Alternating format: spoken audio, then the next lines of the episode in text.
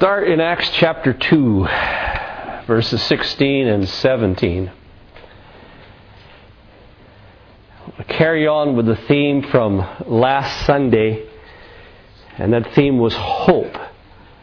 And I heard hope mentioned in prayer this morning a few times. I heard that the Lord does have a future for His people. Acts chapter 2 before I read it, I'm going to ask a simple question. How many believe we're in the last days? And what do you think I mean when I ask you the question? Are you in the last days? Typically, a lot of people uh, think of the last days as referring to that last generation, last 30, maybe 40 years that exist in the world scene before Jesus comes again. And those last few decades are referred to as the last days.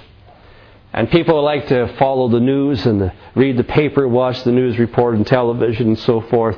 Oh, it's really getting bad. The world's never been this bad before. And we must be living in the last days because the world is getting so bad. I actually would challenge that, and I, and I personally, I would think uh, no, the world has seen worse days than we're seeing. We live a very sheltered existence. And I don't think you wanted to live a thousand years ago because it was much worse then than it is now. No, the world has been this bad before, it's even been worse. But that doesn't help us necessarily deal with the present. But when are the last days supposed to happen? Acts chapter 2 verses 16 and 17, when Peter is preaching on the day of Pentecost, he says, But this is that which was spoken by the prophet Joel. And it shall come to pass in the last days, says God, that I will pour out my spirit upon all flesh. Your sons and your daughters shall prophesy, and your young men will see visions, and your old men shall dream dreams. That was, folks, was 2,000 years ago. And Peter, preaching on the day of Pentecost, quoting the prophet Joel, when, when the Holy Spirit was poured out, and people began to speak in other tongues, and dreams and visions were given, and so forth. And when the Holy Spirit was poured upon, upon all flesh, Peter makes the announcement the last days have arrived. So, according to Peter, the last days have been around for the last almost 2,000 years. That phrase, last days, does not refer exclusively to the last few decades before Jesus comes again, but according to Peter, the last days began at the first coming of Jesus. Depends where you live to what you call last. Because if you lived in the Old Testament and the first coming of Jesus was still in your future, you look forward to the first coming of Jesus as the last days. That makes sense? Depends where you live in history. And so Peter says the last days have arrived. 1 Timothy chapter 4 verse 1. Paul the apostle said he lived in the last days because he made this statement. He says, Now the Spirit is speaking very plainly, very expressly, that in the last times there shall some will depart from the faith, giving heed to seducing spirits and so forth. When John wrote, and this was a long time ago for us, some almost 2,000 years ago, 1 John chapter 2 and verse 18, he makes this announcement. He says, Little children, we're in the last time. As you have heard that the Antichrist shall come, even now there are many Antichrists, whereby we know that it is the last time. John said that 19 centuries ago. He said he was living in the last days. As a matter of fact, there's a variety of scriptures that refer to the coming, the first coming of Jesus, his birth, his incarnation, his life upon the earth, his preaching about the kingdom, his death, his burial, his resurrection. There's plenty of scriptures that refer to those things happening in the last days. Hebrews chapter 1 verses 1 and 2 is an example where the writer says, God who at sundry times and in divers manners has spoke in times past unto the fathers by the prophets, but has in these last days spoken to us by his Son. Which means that when God gave the world the gift of his Son, the last days had arrived on the earth. There's plenty of scriptures. 1 Peter 1 verse 20 definitely refers to the first coming of Jesus as the last days. And so when we say last days, we're not thinking only of the second coming of Jesus. We have to think of the first coming of Jesus and every day in between that until the second coming of Jesus. All of that 2,000 years is referred to in Scripture as the last days. Now, the Bible does speak of a last day, singular. You find that many times in the New Testament, several times in the Gospel of John, chapter 6, where Jesus would repeatedly say, He that believes in me, I will raise him up at the last day. Martha said to Jesus at the tomb of Lazarus in John chapter 11, I know that he will be raised at the last day. In John 12:48, he says, "At the last day there will be one that will judge." So there are the last days plural, but there is the last day, and that last day is the appearing of Jesus, the resurrection of our bodies, and the judgment all happens at that last day. But according to our, our scriptures, what we have here is that the last days began at the first coming of Jesus. And they will end at the, what we call the second coming. But if you hear me preach long enough, I purposely avoid the term second coming because I rather prefer the biblical term, the appearing of Christ. And there's a reason it's called His appearing because everybody will see Him for who He is. The first time he came, he was not recognizable. He looked like any other man. But when he comes again, nobody, and I mean nobody, will be mistaken as to his identity. He will come and he will appear in all of his glory. And everybody will see it and everybody will know it. And so I want to give you a little definition here of what the word last means. It's a word that the New Testament uses very frequently, but I want to give you a definition of what the word means. It comes from the Greek word eschatos. Eschatos. And if you were to go to a Bible school and, and study a, a topic called eschatology, then you'll be studying last days.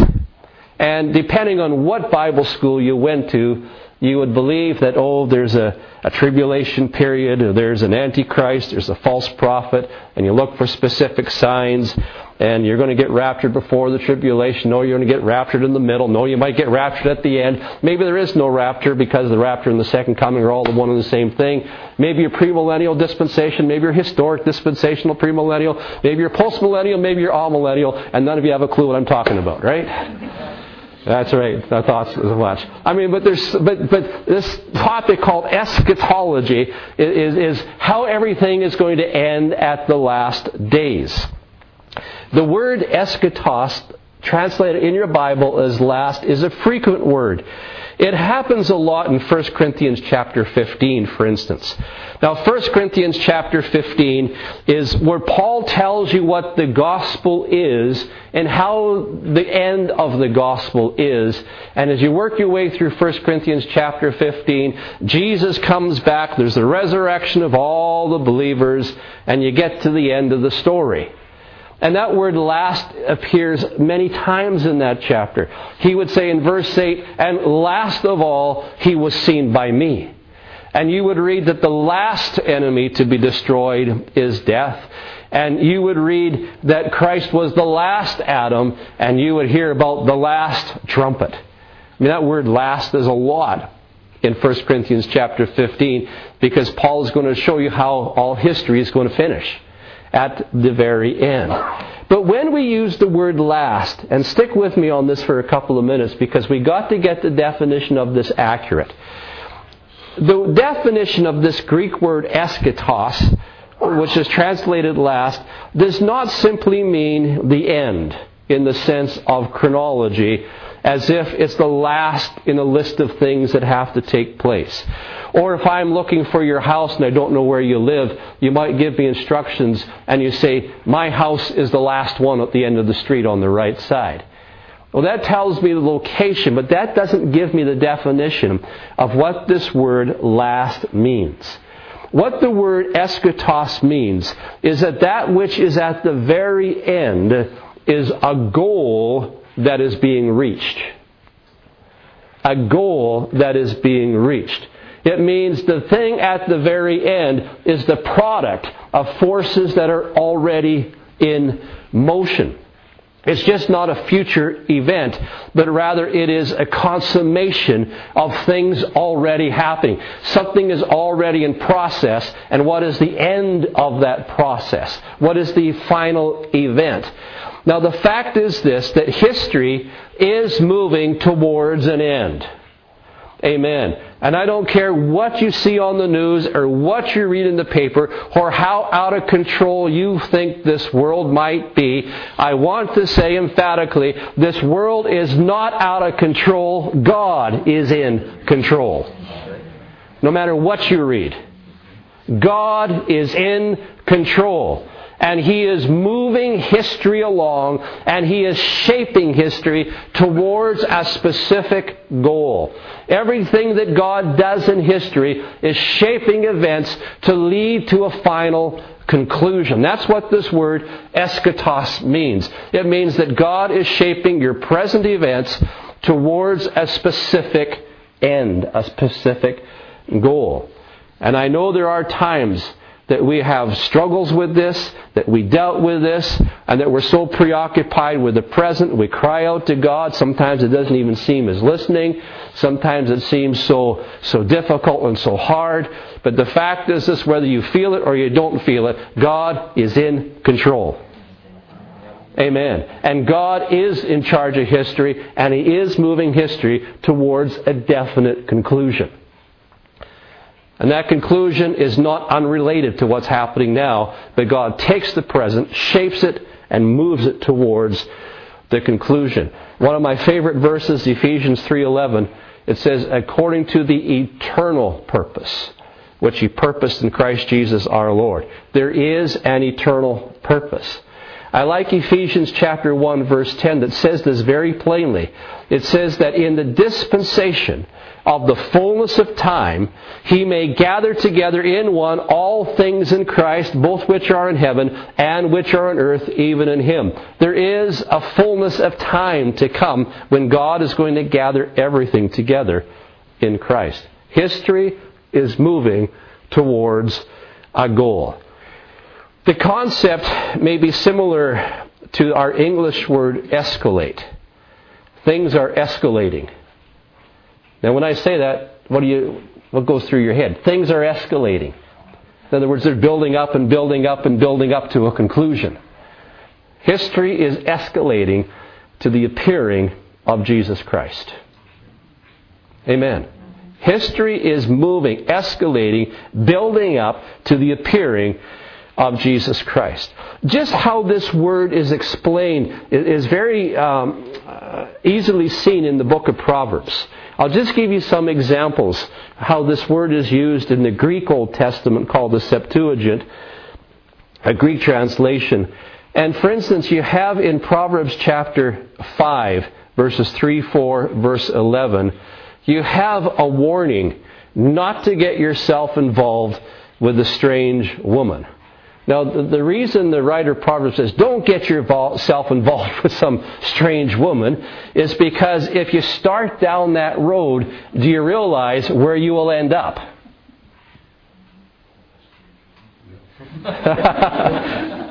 you know? So don't, don't you be embracing strange women. If you start down that road, do you realize what conclusion it will take you to? What the end of it, what the eschatos of it is. In Proverbs chapter 23, verses 31 to 32, the same principle is about the, the glass of wine when you see it sparkling nice and red in that cup and you put it in, it tastes so sweet and smooth to go down. It says, if you start down that road, do you understand what the end of that is going to be? Because it's going to produce force, uh, unleash forces in you that are just going to move you along along and move you along and carry you along. And do you understand the end result to which it's going to carry you? What the eschatos of that is going to be. The Proverbs would continue to say in, in passages like chapter 23, 18, chapter 24, 14, that if you take wisdom into your life, do you realize where wisdom will take you? It's going to be a good end if you take wisdom into your life. No, the latter end. So the end is the result of things that are already happening. It's not disconnected. This concept is easy to follow if I give you a negative illustration. Imagine somebody has got a drug habit. Is that going to be the end of the matter? No. To support that drug habit, he has to steal. It's getting worse. So once he gets involved in theft to support his drug habit, is that going to be the end of the matter? No, because he gets caught and he's sentenced to prison. And what happens is problems seem to give birth to bigger problems. Anybody ever notice that? Problems seem to give birth to bigger problems, and you start asking yourself this question can this get any worse? Well, it can. Because he's in jail, his marriage is going to fall apart, and he ends up with a divorce. Can it get any worse? Is that the end of the matter? Well, no, because his marriage falls apart, his children become estranged from him, and they become delinquent. Is that the end of the matter? You see what I'm trying to say? It just one thing leads to another, leads to another, to leads to another, and you get so frustrated at the process because it seems one problem gives birth to another problem, gives birth to another problem. It goes on, it escalates, and you get worried about it, and you're scared about it because it's out of control. You start pulling your hair out, and you ask the question, where is all this going to end? In other words, if you use the Greek language, you ask the question, what is the eschatos of this? Where is this leading to? You can use the same principle with a positive illustration. Whoever enrolled in a university who never had a goal of graduating? Do we have professional students, lifetime students? Or when you get involved in university, do you not have with in front of you the goal of graduation? Isn't your study supposed to lead to a graduation? Is that not correct? Whoever heard uh, of getting engaged to be married and you remain engaged for your whole life and actually never get married? Does that make any sense? Does that make any sense? Now, the idea of that engagement and marriage is very biblical because in 2 Corinthians 11, verse 2, what we have here is that our experience of salvation with Christ is that we have been betrothed to Him or espoused to Him. When you were born again, you got engaged. Now, the biblical concept is espoused or betrothed but it's not the word engaged, but it's the same principle to you and me, except it's far more binding than our engagement. But you get engaged to be, to, to be wedded to Christ. Now, who ever heard of somebody who was really excited about getting engaged. You got this engagement ring on your finger, you're proud of it, you want to show the whole world this engagement ring because somebody loves you, somebody's in covenant with you, and you're just waiting for the future day. Oh, let me tell you about my future. Who ever heard of somebody who wasn't bursting at the seams after they got engaged and wants the whole world to know about it? You and I are engaged to Christ, and the gift of the Holy Spirit is the engagement ring, folks. The gift of the Holy Spirit is the engagement ring. And we don't tell anybody about how excited we are.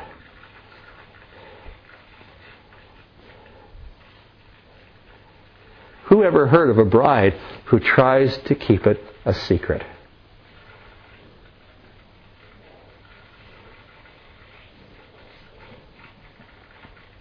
Do we understand our future?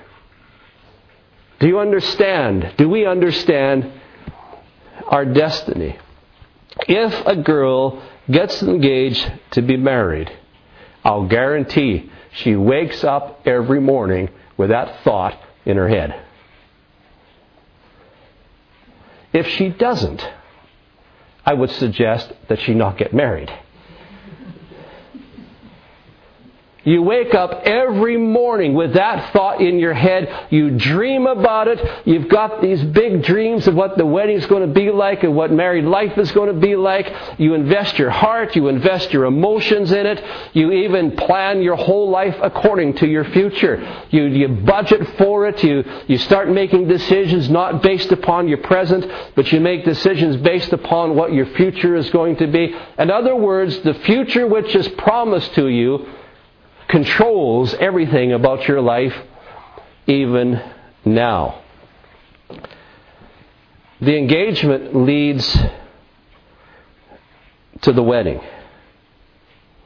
Whoever heard of a believer being saved and spirit filled, but not mindful of and not eager for the appearing of Jesus?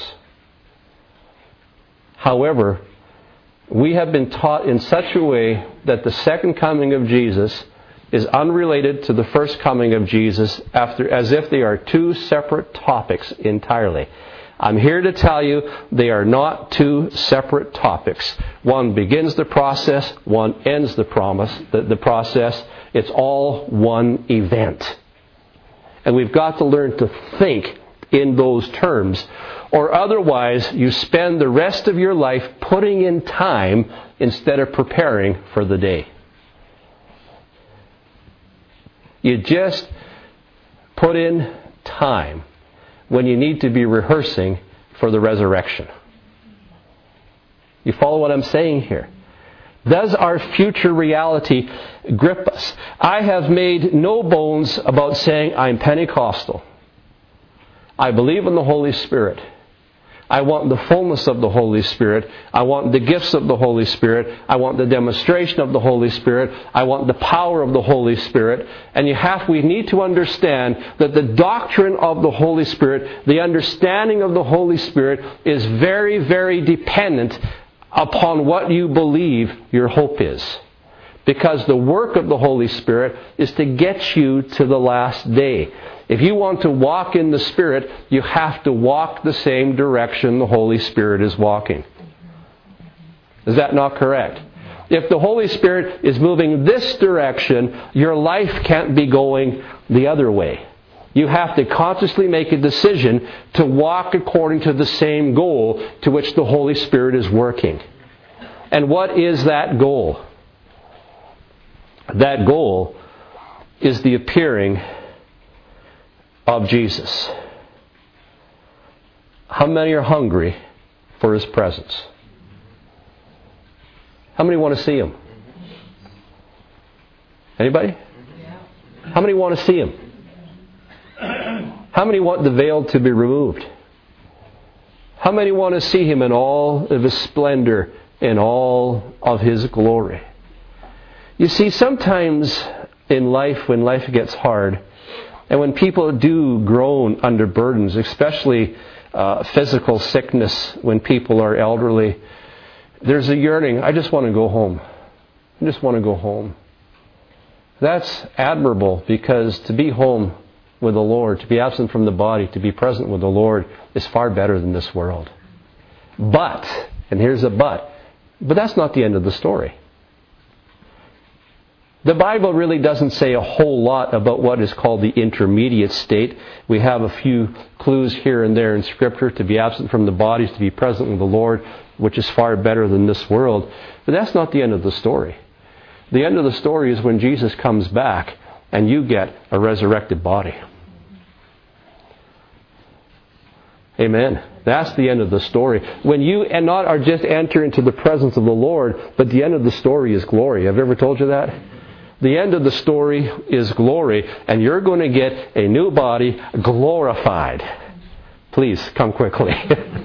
you know, uh, uh, but at the end of the story is we can enter into His glory with Him, with His our resurrected bodies.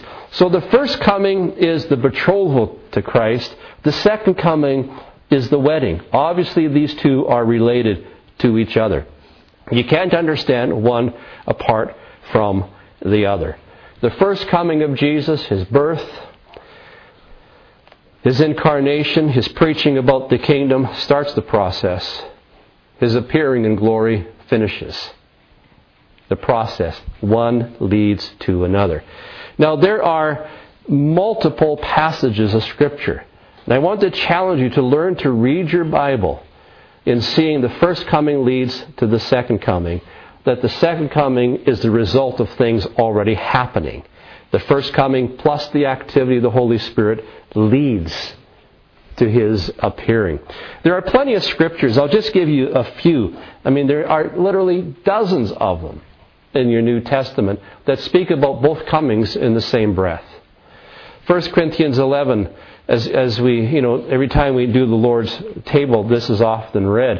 1126 says, You do show the Lord's death till he comes. First coming, second coming. All in the same sentence there. 1 Peter 1 3.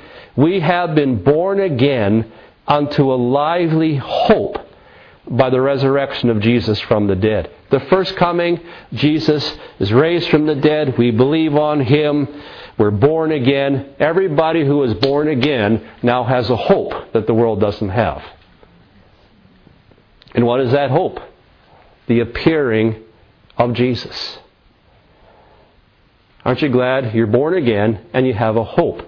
because those who are not born again have no hope, and to them this world is out of control, and they don't know to handle it. But to you and I who have a hope, there is a future. Amen. There is a future. 1 Peter 1 verse 11, beforehand the sufferings of Christ and the glory that should follow. Acts 1:11 this same Jesus the angel said this same Jesus which was taken up from you into heaven shall so come in like manner. Hebrews 9:28 I like this one. So Christ was once offered to bear the sins of many, that's the first coming, and unto them that look for him shall he appear the second time without sin unto salvation. Both comings of the Lord are, are mentioned there. As I said, there are absolutely multitudes of scriptures that put those two comings together but we have seemed to have been taught in such a way about the last days that it's a topic of its own, unrelated to the first coming of Jesus. We need to correct that way of thinking. If we want the fullness of the Spirit, we have to understand the process between the first coming and the appearing of Jesus. As I read the New Testament, there's absolutely no doubt that the writers of the New Testament preached a gospel that was a message of a kingdom. Amen. He is, it's the message of the kingdom. And that kingdom was inaugurated at the first coming of Jesus.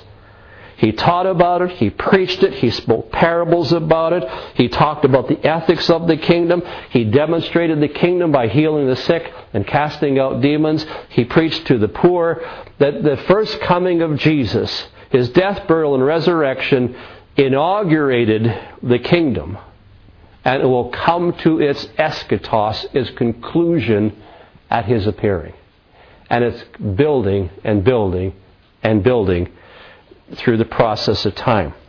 One of the clearest verses of Scripture is Titus chapter 2, verses 11 to 13. Titus 2, verses 11 to 13, where you have the first coming of Jesus leading you to the appearing of Jesus, and then between the two comings, how you're supposed to live. Listen to the Scripture. It says, For the grace of God that brings salvation has appeared to all men past tense. In the present tense, it teaches us that denying ungodliness and worldly lust, we should live soberly, righteously, and godly in this present world as we are looking for that blessed hope, the future, and the glorious appearing of the great God and our Savior Jesus Christ.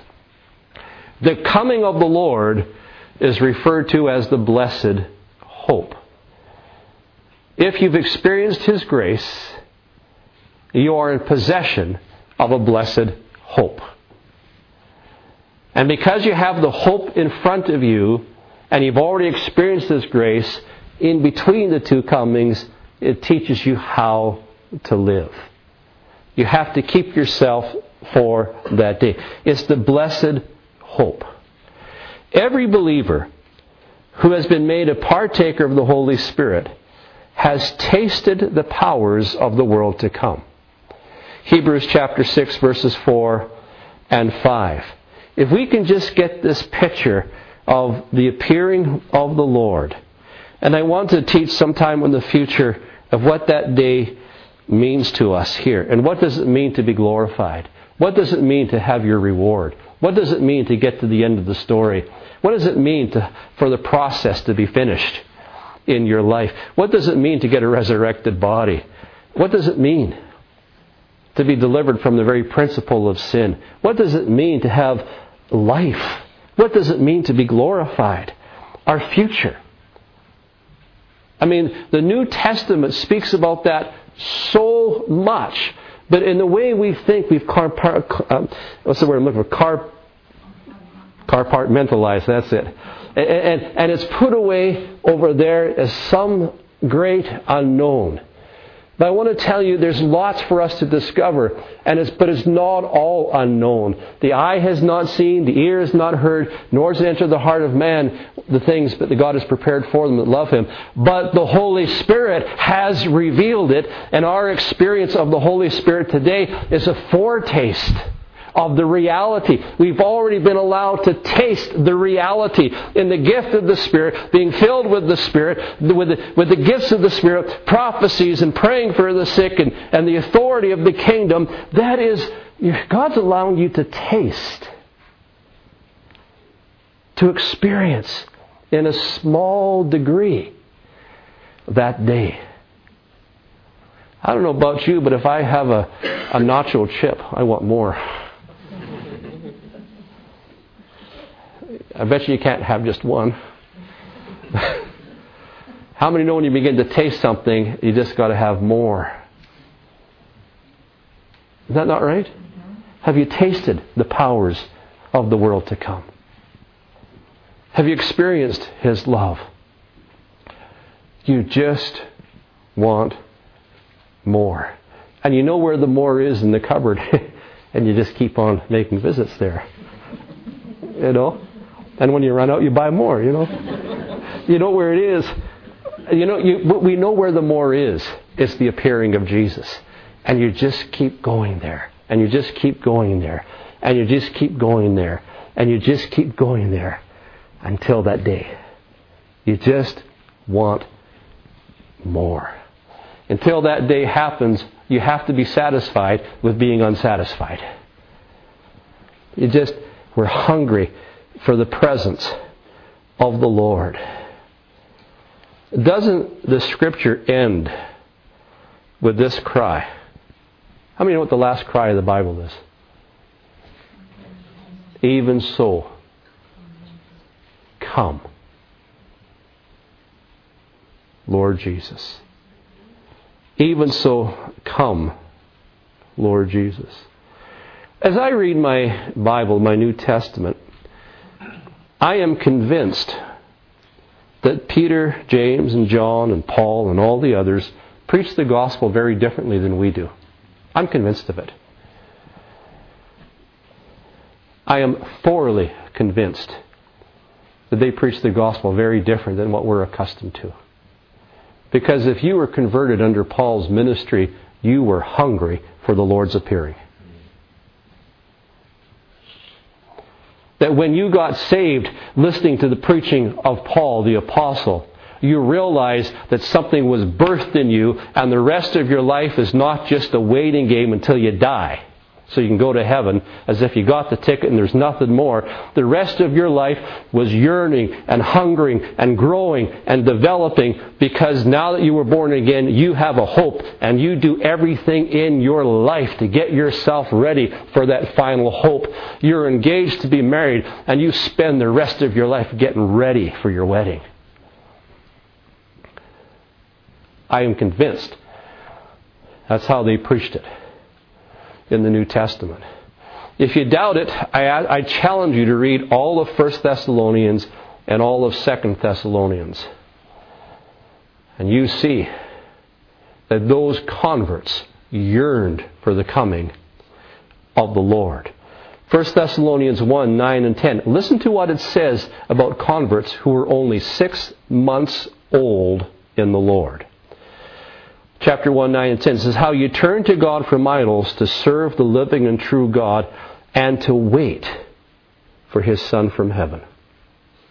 Listen to chapter 2 and verse 19. What is our hope or joy or crown of boasting before our Lord Jesus at his coming? Listen to chapter 3 and verse 13. So that he may establish your hearts blameless in holiness before God and Father at the coming of our Lord Jesus with all his saints. How about the, the familiar chapter 4, verses 14 to 17? For since we believe that Jesus died and rose again, even so through Jesus God will bring with him those that have fallen asleep. You know the passage. He descends with a shout, the voice of an archangel, the sound of the trumpet. The dead in Christ will rise first. We're caught up together in the clouds with the Lord. So shall we ever be with the Lord. They were hungry for that. Chapter 5, verse 23, it says, um, so your whole spirit, soul, and body would be preserved or kept blameless until the coming of our Lord Jesus Christ. How about 2 Thessalonians 1:10? I like this one. When he shall come to be glorified in the saints. Boy, those early believers had a lofty goal, didn't they? They were just not happy with their sins being forgiven and occupying time and somehow putting in time and trying to be a good person the rest of your life. They were occupied with the concept that God had begun something in them and it's going to end in glory. It's going to end with the Lord's appearing and He's coming to be glorified in his saints. 2 Thessalonians 2 verses 13 and 14 where Paul says, God called you by our gospel to the obtaining of the glory of our Lord Jesus Christ. And in the process, in between the calling and the receiving, there's this something, someone called the Holy Spirit that sanctifies you and changes you and gets you ready for your wedding, just like any bride has to prepare herself for that day. Folks, we're not just putting in time, you're getting married. You rehearse for that day. That kind of thinking is all through the New Testament. Our problem is that a lot of preaching about the last days has been so negative and so fearful people put on these seminars, the book of Revelation seems to get a crowd. Let's do a, a week long thing about the book of Revelation. Well, everybody wants to come up because they want to get the latest theory out there, who the Antichrist is, and all of that. I haven't got the time of day for that. I'd rather have a revelation of Jesus than a revelation of an Antichrist. I haven't got time for that kind of stuff. I really, really don't. Because this has been taught, the Lord's coming has been taught in such a way as an escape. The world's getting bad. Have you seen the news lately? Have you seen the threat of ISIS around there? Have you seen all of this stuff out there? What's the world coming to? Oh, Jesus, come get me before it gets really bad. And we want a rapture to get us out of the world just so we don't have to deal with all the evil that is there. What a terrible way to preach about the Lord's coming. That's awful. I'm not escaping. I'm inheriting glory. Amen. I'm not escaping. He's going to be glorified in His saints. It's vindication day, not escape day. This theme of being glorified, glory at the end of the story, in the New Testament is so frequent, I wonder how we miss it. How do we deal with the pressures? Yes, this is an evil world, and yes, the Christians do suffer in this world. And yes, there is persecution. But when you know what the end of the story is, you learn this. Paul says in Romans 8, For I reckon that the sufferings of this present time are not worthy to be compared with the glory that shall be revealed in us. So I need a little trial to teach me to die to myself. It's worth it. So I need some, some persecution in my life to help me straighten out some attitudes. It's worth it. All what we go through in preparation, if that preparation involves some persecution, if it involves some sufferings, we don't want an escape mentality. We want a preparation mentality. Amen. We want a preparation mentality, and when we get to the end, we're going to make this discovery that was nothing compared to what we receive. Amen. 2 Corinthians 4 17, 18 says the same thing. For our light affliction, yeah, Paul, light, beating, shipwreck, stonings, dragged out of the city is dead, day and night in the deep, sure. Our light, how could he call that stuff light? Our light affliction, was is just for a moment, works on our behalf towards a far more exceeding eternal weight of glory. All that shipwreck and stonings and being dragged out of the city of dead, that's light stuff compared to the heaviness of the glory. 1 Peter 5:10 The God of all grace who has called you unto eternal glory. After you suffered a little while, he says he will restore you, confirm you, strengthen you, and establish you. The attitude in the New Testament is one of eager expectation. You're full of anticipation. You can hardly wait for that day to arrive. Let me tell you a little bit about the day. It's the day when Jesus receives the fullness of his Father's inheritance. It's the day that God vindicates the saints for all their suffering at the hands of this world. It's the day when the saints are glorified and rewarded. It's the day when faith will give way to sight and all our hopes are fully realized. It's the day when God puts the whole world back to rights. It's the day I get this resurrection body, immortal and incorruptible. It's the day when both all of ours and the Lord's enemies are vanquished. Don't you want it? Don't you yearn for it? Aren't you hungry for it? You see, in the Old Testament, I read many times in the scriptures how the psalmist thirsted for the presence of God, how they longed to see God's power and glory. I like Psalm 63 where David is running from his son Absalom and he's out of Jerusalem. He's away from the, the, temple. He's away from Mount Zion. He's out there in the wilderness. And he cries out and he says, Oh God, you are my God. Early will I seek you. My soul thirsts for you. My flesh longs for you, as in a dry and a thirsty land where there is no water. Or Psalm 84 2, where the psalmist says, My soul longs, yea, even faints for the courts of the Lord. My heart and my flesh cry out to the living God.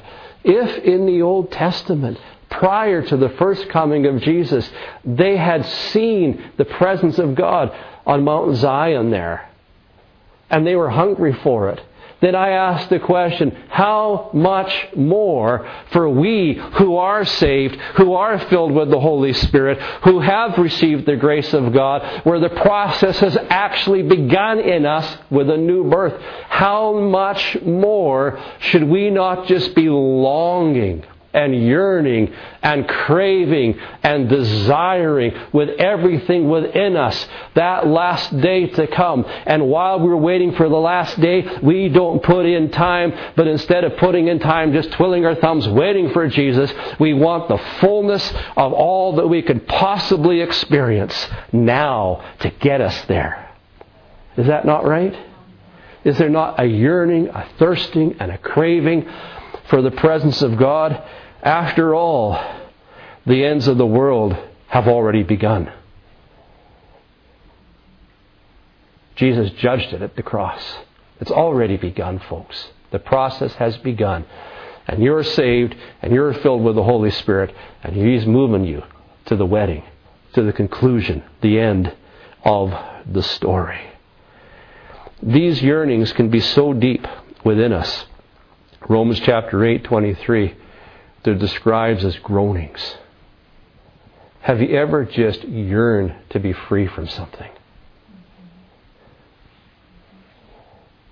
Have you? If you have a sickness, have you ever just yearned with everything within you to be free of it? Have you ever just yearned to get rid of your tiredness? Have you just yearned to be set free? It can be so deep in us that is described as groanings. The New Testament uses words like watching. The New Testament uses the words they that love his appearing. The New Testament says looking for and hasting to the coming of the Lord Jesus. In Hebrews 11, they sought. In Hebrews 11, they desired. All these words express an eager expectation. If I could put it into English, it means you're, there's something off there in the distance and you want to see it. It's really, really far out there, but you know it's there. And so you, you, you stand on your toes and you stretch your neck and you want a better glimpse of what you know you're going to. You're eager, you're desirous, you're hungry for it. I ask you the question what bride to be does not think of her wedding? I asked you this last Sunday. What child does not think of Christmas?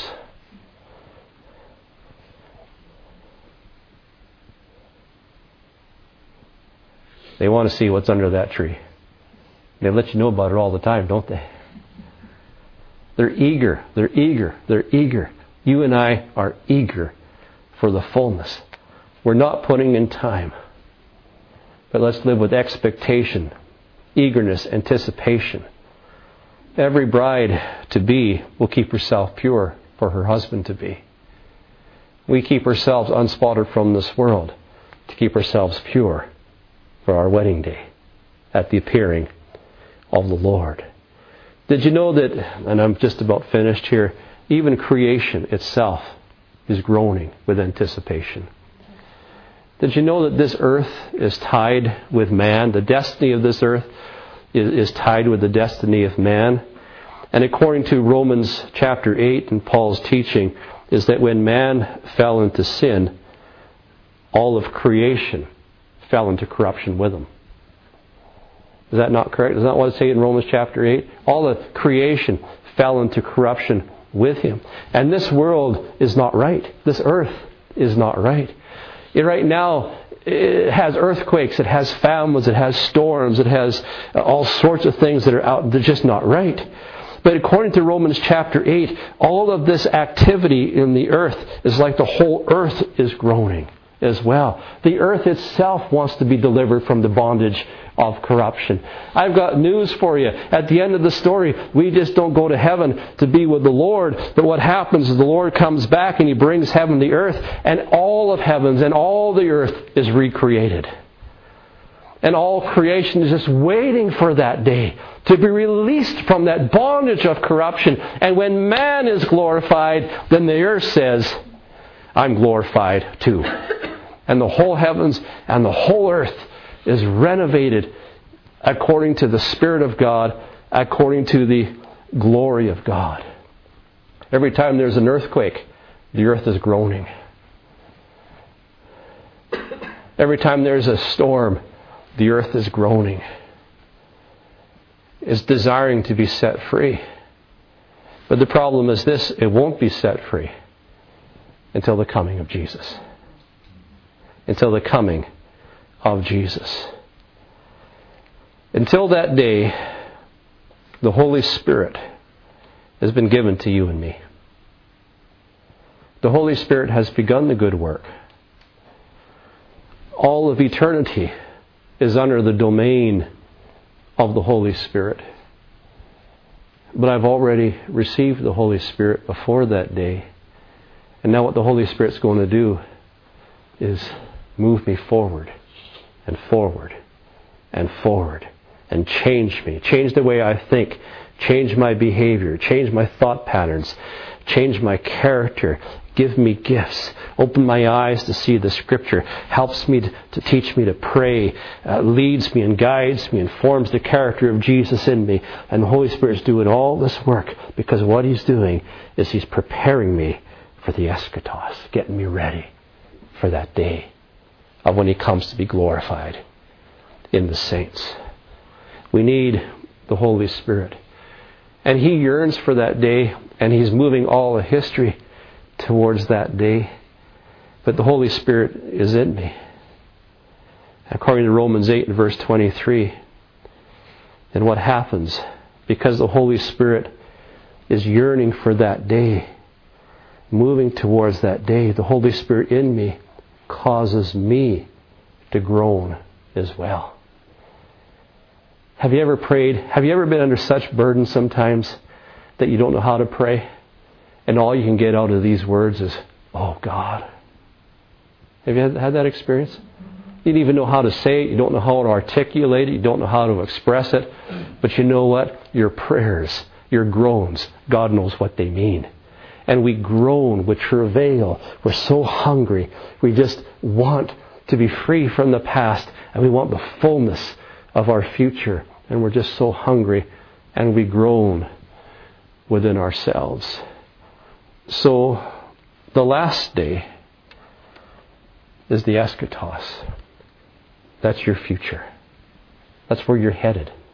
That's where you're going. We're not just putting in time, we're people of the future. And thank God that in the midst of this world that's in turmoil, you and I have a hope. Amen. The world doesn't have it. They're confused, aren't they? The world doesn't have the hope. The world to them is falling apart. But I just happen to know who's in control. And I have a future. Even so, come, Lord Jesus.